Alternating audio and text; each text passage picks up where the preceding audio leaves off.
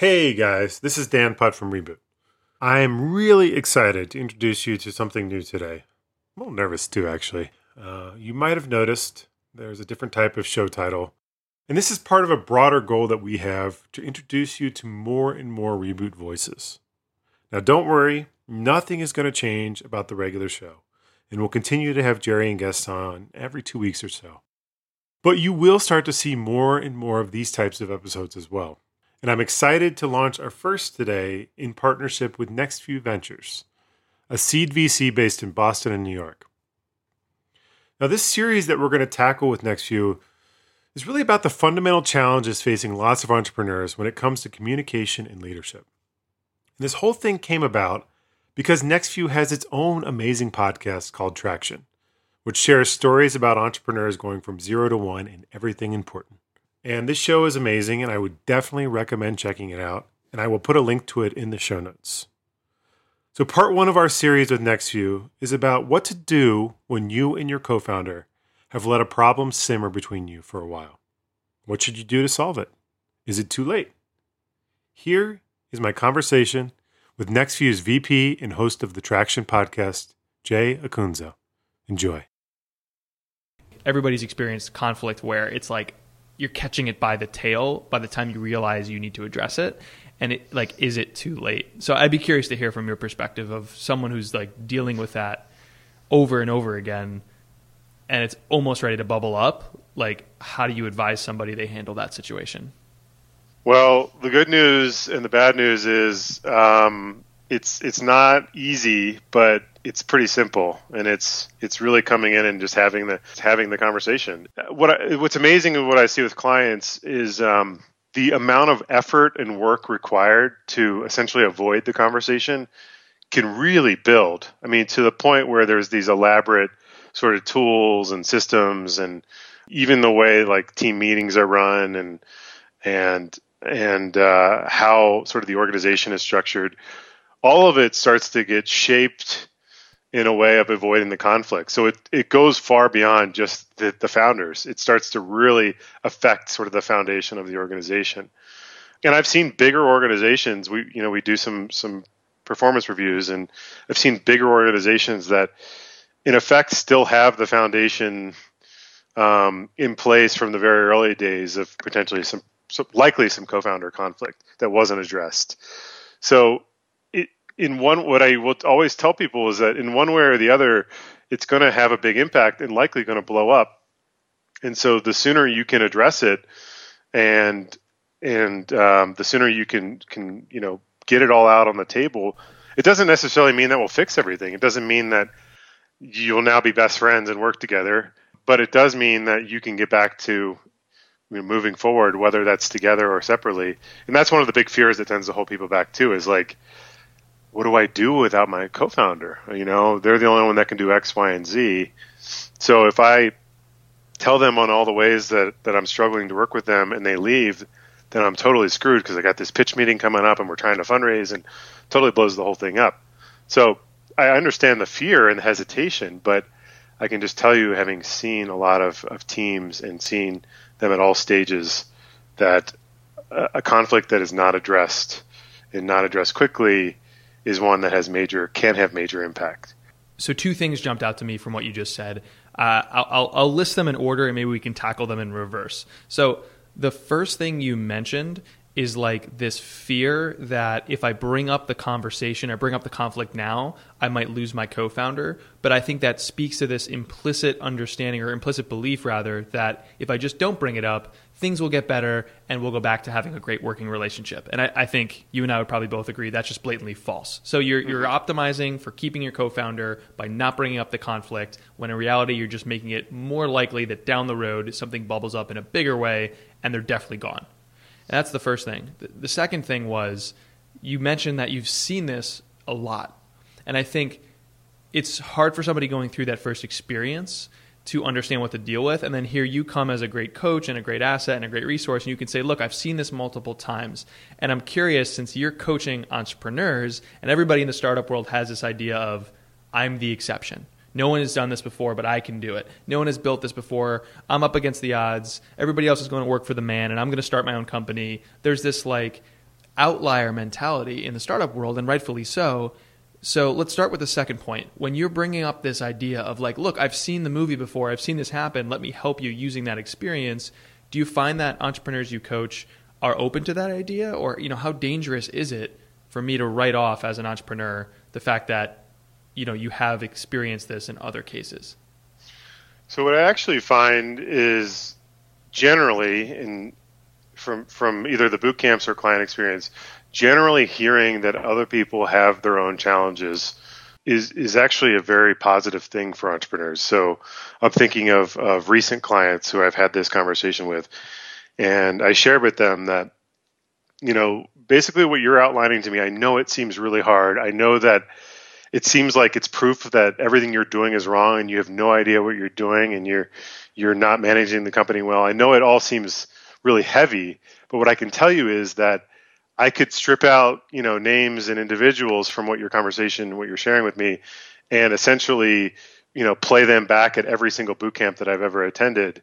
Um, because this converse, this conversation and this challenge and this conflict is is I don't want to say universal. That's too broad, but very common. It's it's part of the high stakes game of entrepreneurship. You know, we we tend to wrap and invest so much of our our sense of worth uh, in in what we're building and trying to do great things that it just tends to kind of up the um, the emotional stakes and when you combine that with some of the you know financial struggles and and the the many questions and unknowns that exist in startups it's a really volatile place and a really potent setup to create conflict even among the best of friends or family members and a lot of times they say don't don't mix business and family. But um, so I actually find that that just sharing with people this notion that that what they're going through is not is not proof that they don't know what they're doing. It's proof of being an entrepreneur. It's proof of them being on the journey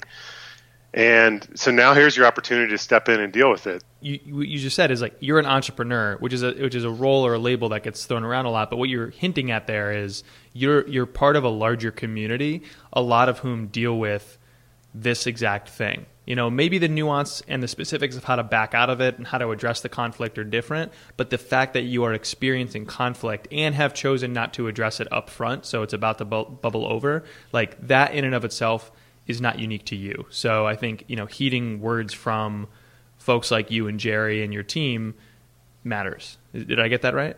Absolutely. Okay. Yes. Cool. So let, us let's, let's get uh, back to the other point, which is burying it can be so detrimental because you're like, I just got to put my head down and plow through. Like you're you're up against all these um, friction filled tasks all day, every day, whether it's building early product, validating that product in the market, acquiring early customers, convincing investors. Like everything you do feels like it's a little bit difficult or a lot bit difficult. And so naturally when you look at your relationship with your co-founder, you might be like, okay, this is just part of everything I do. It's to it's tricky, it's full of friction, etc. I'm just going to put my head down and do kind of like the modern entrepreneur thing and like hustle and grind and like push my way through and power through. There's like this brute force dialogue I think that happens too too much around entrepreneurship today and that leads you to now the precipice. So in a past episode, we talked about how to start handling conflict early. Now we're talking about when you you waited, like Dan, get me really practical here. I'm an entrepreneur. I've waited to address this conflict.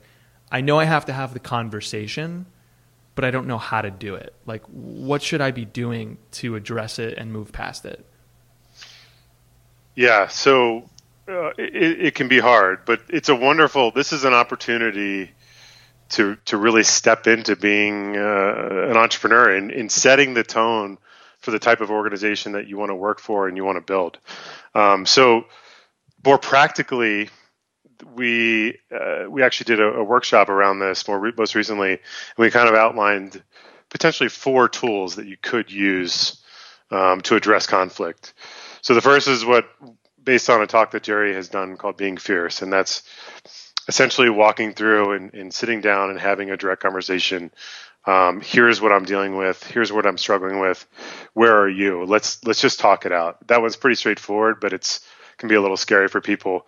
Uh, uh, something that we do we we do in our boot camps, which we found to be really really strong for people, is before you have that direct conversation, it can be helpful to reconnect with purpose.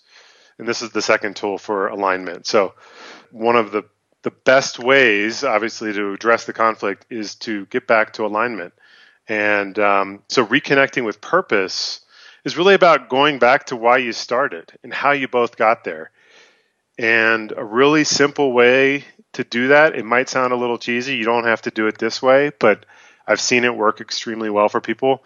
The founders sit back to back and they take turns telling the origin story. I mean, going back to even when the very, very first thing that you sort of think of when you think of the beginning of the organization.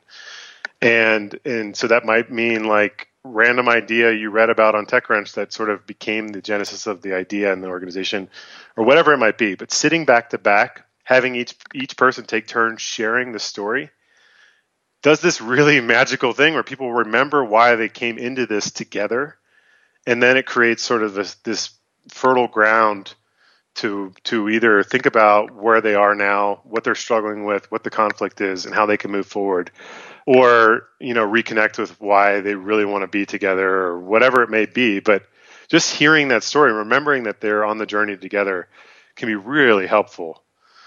The other two i'll just mention quickly. We talk about just learning how to sit and listen to someone and have creating the space for them to really um, share with what's going on with them and this is a lot of stuff you learn as a coach it's stuff that we're finding to be really effective skills for for leaders. Uh, so that's asking, you know, asking questions what we call open, honest questions, or questions that you you couldn't possibly have the answer to, but they're a place of curiosity and really caring about what's going on for the person. Um, so learning to listen and then crafting a blueprint blueprint for the relationship. And there's more on our our website about this, but it's essentially, you know, there, there's all kinds of legal documents around. Here's what happens to the company if you know stuff hits the fan. Here's what happens. And and so there's plenty of coverage on that but what about how do we work best together? How do we work when you're stressed or when i'm stressed? And how do we support each other in that? So it's going back and really looking at with with intention how we can work best for each other um, that one tends to work better earlier on where there's a little bit more of a connection the uh, the origin story and then ultimately being fierce and having that direct conversation are, I think, probably the best tools to step into a potentially heavy com- heavy conflict situation, or bringing in someone that you really trust, like a mediator, who can help support having that conversation. So I'll, I'll stop there, but those are those are some of the four things that we work through in a workshop or a boot camp.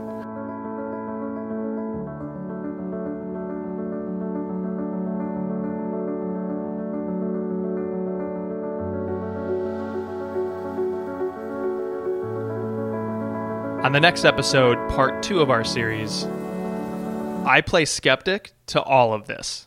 We're, you know, we're, we're all so focused on practical stuff, fundraising, acquisition, you know, technology. What do you do when someone comes to you and they're rooted in that and they still have those problems and they're like closed minded about, you know, the openness it might take to be so vulnerable to go through those exercises? Like, how do you get them there so that they can even benefit from your coaching? Hope you enjoyed this episode. Please consider leaving us a rating on iTunes. Your rating is the single most effective way for new listeners to find and enjoy the show. You can also get the next episode in this series and all Reboot podcast episodes by signing up at reboot.io slash sign up. There's a link for that in our show notes. And while you are checking out the show notes, be sure to check out the link to the Traction podcast from NextView Ventures. As I said earlier, Traction is one of my favorite podcasts great stories with great entrepreneurs, really talking about how they scrapped their way to early results. My thanks to Jay Acunzo for putting together this series. And I have to really thank Jay for challenging me to get out from behind the podcast producer seat and do more than just an intro.